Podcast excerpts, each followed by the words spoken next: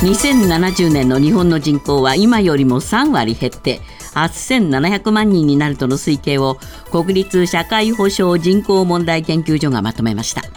65歳以上の高齢者が占める割合は2020年の28.6%から2070年には38.7%と大幅に上昇するとしています。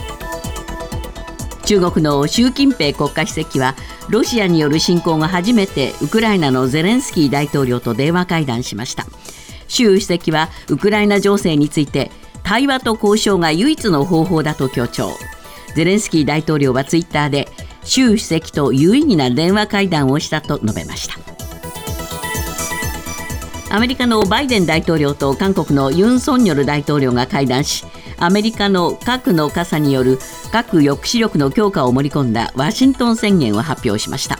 宣言には弾道ミサイルを搭載可能な原子力潜水艦を韓国へ派遣することや米韓の核戦略計画について協議する会議を新たに作ることなどが柱となっています。中国の国会にあたる全人代で26日反スパイ法が改正されました。スパイ行為として国家の安全と利益に関わる文書やデータ資料物品を盗み取ることが新たに取り締まりの対象になるなど適用範囲が拡大されています。反スパイ法をめぐってはこれまで17人の日本人が対象とされていますが今回の改正でさらに取り締まりが厳しくなるとみられます。入管法改正案について昨日衆議院法務委員会での理事会で審議が行われ与党側が採決するよう提案しましたが野党側が反発し委員会は流会となりました。与党側から提案された修正案について修正は不十分だと反対する声が多数を占めたということです。与党側は明日採決に踏み切る方針で野党側の反発は必至です。政府は新型コロナの水際対策について大型連休が始まる今月29日に終了する方向で調整していることが分かりました。一方昨日の新型コロナの新規感染者数は全国で1万3233人で先週の水曜日よりも1139人増えました。新たな死者は36人でした。また東京都では昨日1745人の感染が確認され新たな死者は4人でした。今朝のニューヨーク株式市場ダウ平均は228ドル96セント安い3万3301ドル87セント。ナスダックは55.19ポイント上昇し1万1854.35ポイントで取引を終えました。一方為替ですがドル円は1ドル133円61銭。ユーロ円は1ユーロ147円53銭で推移しています。続いてスポーツです。アメリカ大リーグレッドソックスの吉田は26日オリオールズ戦に4番レフトで出場し4号ソロを放ち4打数1安打1打点。7試合連続安打でしたがチームは2対6で敗れました。ブルージェイズの菊池はホワイトソックス戦に先発し5回3分の2を4安打無失点に抑え無傷の4連勝となりました。一方ツインズの前田はヤンキース戦に先発しましたが11安打と打ち込まれ4回途中で降板。自己ワーストの10失点で0勝4敗です。昨日のプロ野球の結果です。セ・リーグ d n a 対ヤクルトは d n a が5対2で勝って3連勝。阪神対巨人は巨人が8対4で勝利し3連勝。広島対中日は中日が6対3で勝ちました。パ・リーグ。日本ハム対オリックスは日本ハムが6対3で勝利。ロッテ対西武はロッテが2対1で勝ち。ソフトバンク対楽天はソフトバンクが4対2で勝って連敗を5で止めました。ニュースズームアップ。厚生労働省の人口問題研究所は昨日50年後の日本の将来推計人口を公表しました。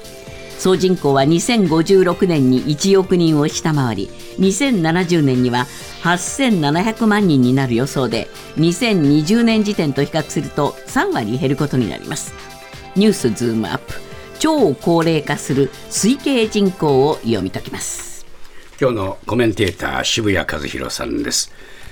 まあ、あこれ、5年に1回行われる調査なんだそうですね。そうですね。で、今回はですね、コロナ禍があったので、6年ぶりということになります。はいこの最新の将来推計人口調査が発表されました。はい日本の総人口は2008年の1億2808万人をピークに減少局面に入っていて、え2056年に1億人を割り、2070年には8700万人まで減って、え20年に比べると3割減少ということにそういうこなります。とになりますね。総人口が1億人を下回る時期は前回調査よりも3年遅くしたのはですね、ええ外国人が増えると。はあはあ2020年に275万人だった外国人が2070年には939万人に増加すると試算したという、これが前提ですね。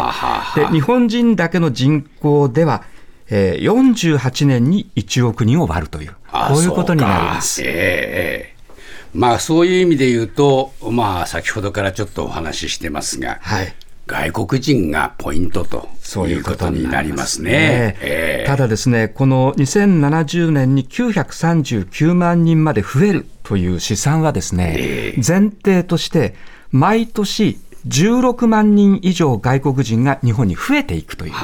これを前提にしているんですけれども、ええ果たしてそんなに増えていくかどうかというですね、はいこういう問題はあります。これはどうなんでしょうか、やっぱり周りの国の環境も影響してくるわけですよね。そういうことなんですね、ええあの日本がいくら外国人に来てね、労働者として日本で働いてねと言っても、ですね、え選ぶのは彼ら、外国人たちで、はいじゃあ、選ばれる国になるのかというそういうことになりますね。はい。かつての魅力はやはりなくなっていて、はい。例えば日本にたくさんいるこのベトナムの方なんですけれども、はい。もう日本人気がないと。ええ。それよりは例えば韓国で働いた方が、さらにはちょっと距離はあるけれども、アメリカで働いた方がいいという、こういう動きになってます。はい。その理由は、平均賃金が日本はずっと低いままでいて、え加えて最近円安でですね、ええどうしても目減りしてしまうということですから、はいはいこういう状況が常にあるわけですね。えそういう中で日本が外国人に選ばれる国にどうするのかという、実はここを大きく突きつけられているということになりますね。そういうことですね。ですから、まあ、外国人をなんとか増やしたいという話になるとするとですね、え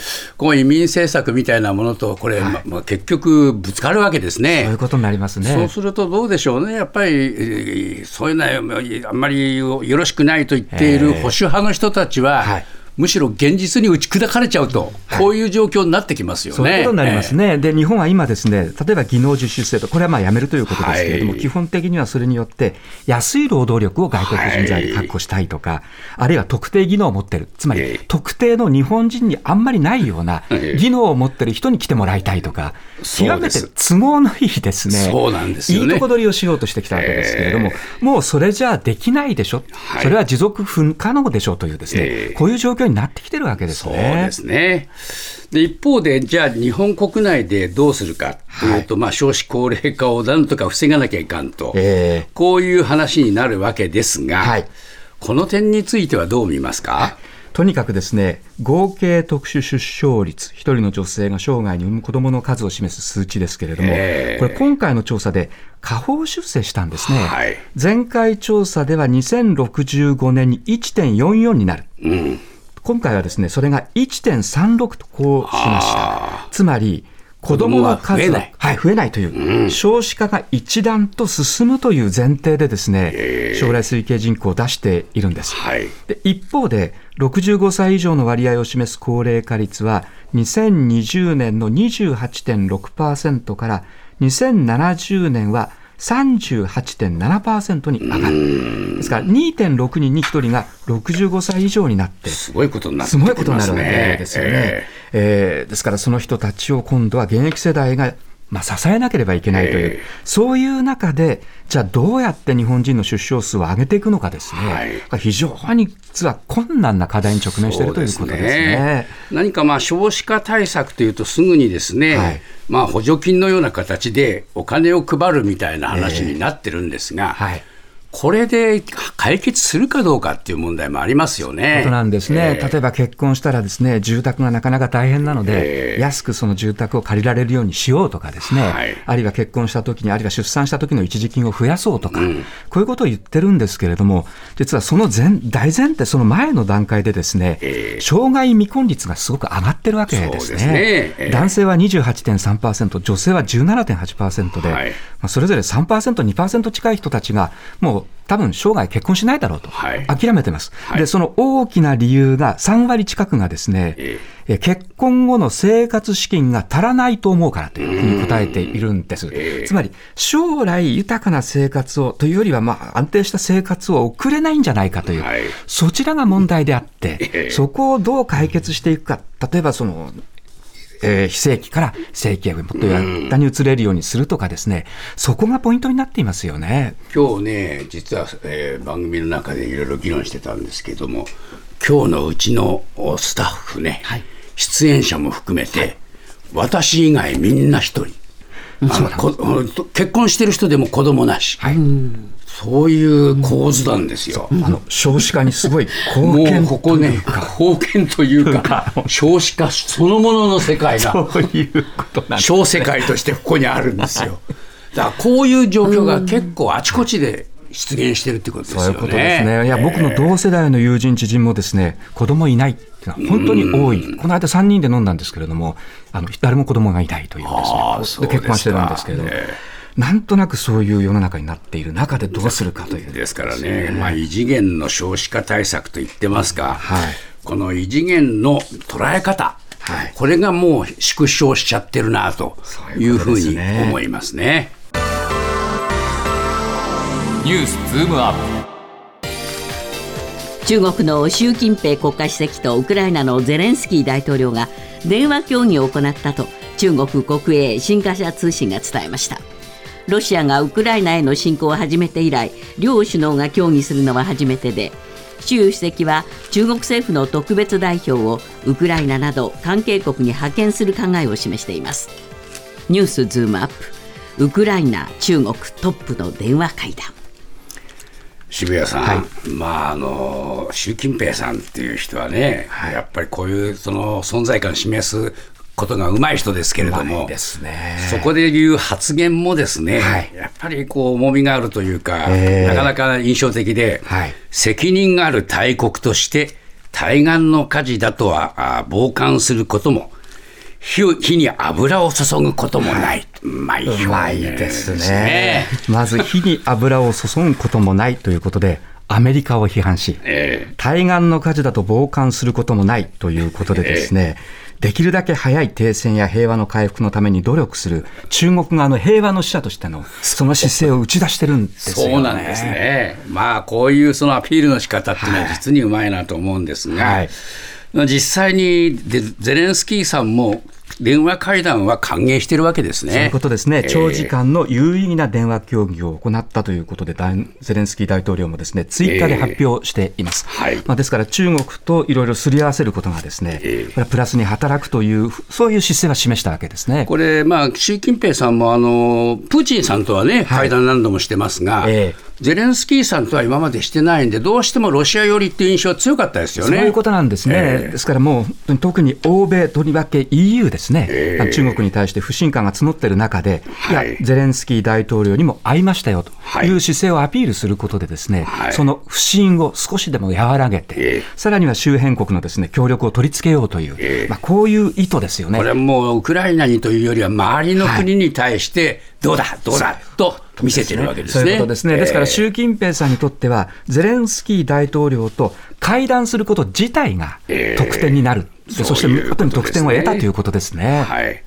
まあそういうその中国の狙いは狙いとして、はい。実際にこの会談で、えー和平をめぐるうそのお状況がはい。進展するかどうか、はいこれはまた別問題ですか？そう思いますね。中国はあの2月末に12項目の和平案を発表しています。で、今回もおそらくですね、その和平案を提案しただろうと思いますけれども、はいこの提案の中には、ロシア軍の撤退は含まれていないので、そうなんですねはいで当時、この2月に出した時も、ウクライナ側からは、ロシアによる占領が固定化してしまうという批判が出たんです。そうですね、はい、ですから今回、ですねこの中国の提案をウクライナ側が受け入れたとは、まあ、これは考えられないですね。ですねで一方でウクライナ側は、えー10項目の和平案を発表しています、はいでこれはもうとにかくロシア軍がウクライナから全部出てくる、ええでクリミア半島も取り戻すというものが入っていますので、ええこれをじゃあ中国側がよしというふうに受け入れるとも限らない。そうですね。ですので、この和平案については、おそらくは平行線だったろうというふうに思いますね。お互いに極端なその、はいところにいるわけですからね。そういうことですねえ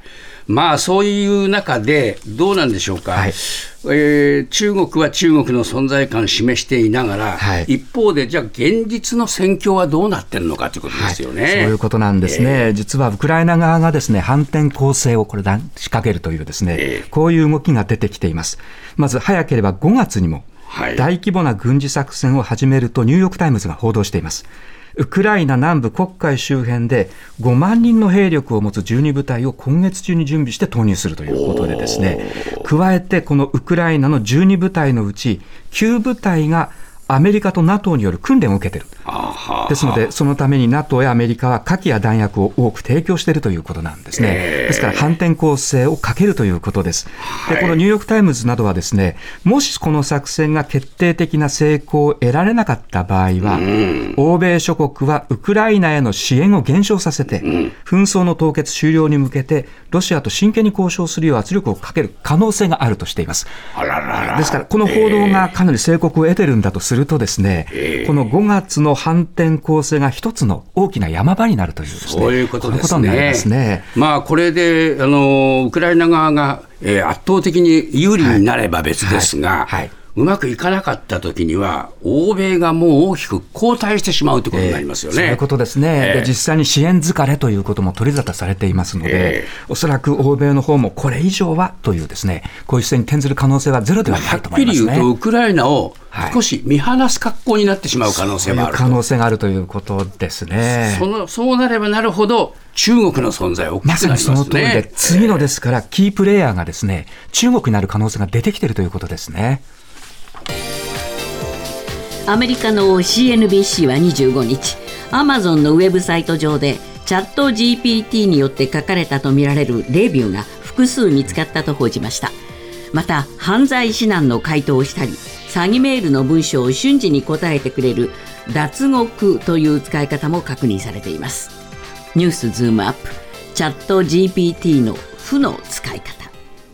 いやもう毎日のようにこのチャット GPT に関しては話が出てくるんですが、はいえ。ー、今日はあんまりよろしくない話ですね。そうなんですね、えー、あのアメリカのオープン AI がチャット GPT を公開してから2か月、まだ経ってないんですけれども、えー、利用者1億人を突破しました。はい、あの TikTok はですね1億人まで9か月、Facebook は4年半かかったんですけれども、はい、圧倒的なスピードで、史上最も急成長しているですね、アプリケーションソフトということで。そういうことですね。ですので、利用者が急速に増加しているので、使い方もですね、えー、もう本当に意表をつくような、予想してなかった、そんな使い方がいくつも出てきています。えー、その一つがこの CNBC の報道なんですけれども、アマゾンの商品のレビューで、チャット GPT で作成された回答が見つかった。特に健康器具やゲーム機などの商品で多かったとのことなんです。で、このチャット GPT に好印象の商品レビューを誰かが書かせていたということですね、えー、つまりやらせ投稿のような形でレビュー欄の評価を釣り上げていたというこういう報道です、えー、ですのでそれがもう本当に横行するとレビュー自体が信頼性があんまりなくなってしまいますのでそういうことになりますね。その機能の意味を失わせてしまうという、まあ、使い方だったということですね、ね、もう一つ脱獄というね使い方、はい、おどろおどろしい言葉なんですがそもそもチャット GPT はですね利用規約で犯罪目的の使用を禁じて回答を拒否する仕様になっているんです。はい、ところが、ネットの掲示板では、そういった制限をすり抜ける方法の情報交換が行われていて、質問や指示の仕方を工夫するとですね、コンピュータウイルスを生成したりとか、爆発物の作り方まで答えてくれちゃうという、こういうようなやり取りが、まあ、ですから広がってるんですね。はい、でこの仕様をかいくぐる、すり抜ける方法をジェイルブレーク、脱獄と呼んでいるわけですね。で実際に日本のセキュリティ会社がえ掲示板にネットに書かれていたですね脱獄のための指示文をチャット GPT に打ち込んだところ、身代金要求型のコンピューターウイルスの設計図が出力されたということで、かなりですから高度にその仕様を打ち破るですね、指示文が出回っているという、こういうことですね。なるほど。どうなんでしょうかね、はい、まあ、こういう中で、チャット GPT 側も新機能を発表しているそうですね。そうですね、あの、えー、チャット GPT は学習のために個人情報を取り込んでいます。えー、ユーザーが何々書いてくださいっていうとですね、それらのそのどんな提案がなされたのか、指示がなされたのかをたまっていって、でそれをその AI の学習に使っているんですけれども、そういった利用履歴を AI の学習に利用されたくなければ、オフ機能があるのでええ、これ使ってくださいということ。オンオフの機能を。そうなんです。オンオフの機能を追加したんです追加したわけですね。ええ。でイタリアなどがこの情報収集方法が不適切だと。んもう使えば使うほどそれが利用されちゃうので、オープン AI としてはこうした批判に対応したということですね。え。ただしですね、このオフにして、ええ。えー対話履歴に制限をかけてもですね、不正利用を監視する目的で30日間はその対話内容が保管されるええ。ということですので、すぐに消えるわけではないとえ。えいうことなので、まあ基本的にはまだ利用されてしまってるんじゃないかというユーザーの不信感というのはですね、完全には払拭できてないというところですね。日本政府っていうはですね、はい。ある意味ではこれは積極的に使おうという方向性じゃないですか。そういうことですね。あさってから G7 デジタル技術相会合が始まるんですけれども、ええ。日本政府としては、これはもう積極的に利用していこう、でルール作りは法律ではなくて、緩いガイドラインにしましょうよという、ええ。こういう姿勢なんですね。はい。で一方で EU はもう法律で規制すべきだ。イタリアなど一時禁止しているわけですね。はいで、アメリカは、例えばチャット GP が生成した文章なんだということを明記させるとかですね。ええいろんなこと言ってますねいろんなこと言ってますよね。そういうルールを設けるということで、なかなか各国をいろんな思惑があってですね、えなかなかまとまらないという状況が続いていますね。ボンジュール三輪明宏ですポッドキャスト番組三輪明宏のバラ色の人生配信は毎週日曜日と水曜日です。忘れないでね。忘れないでね。でんでん。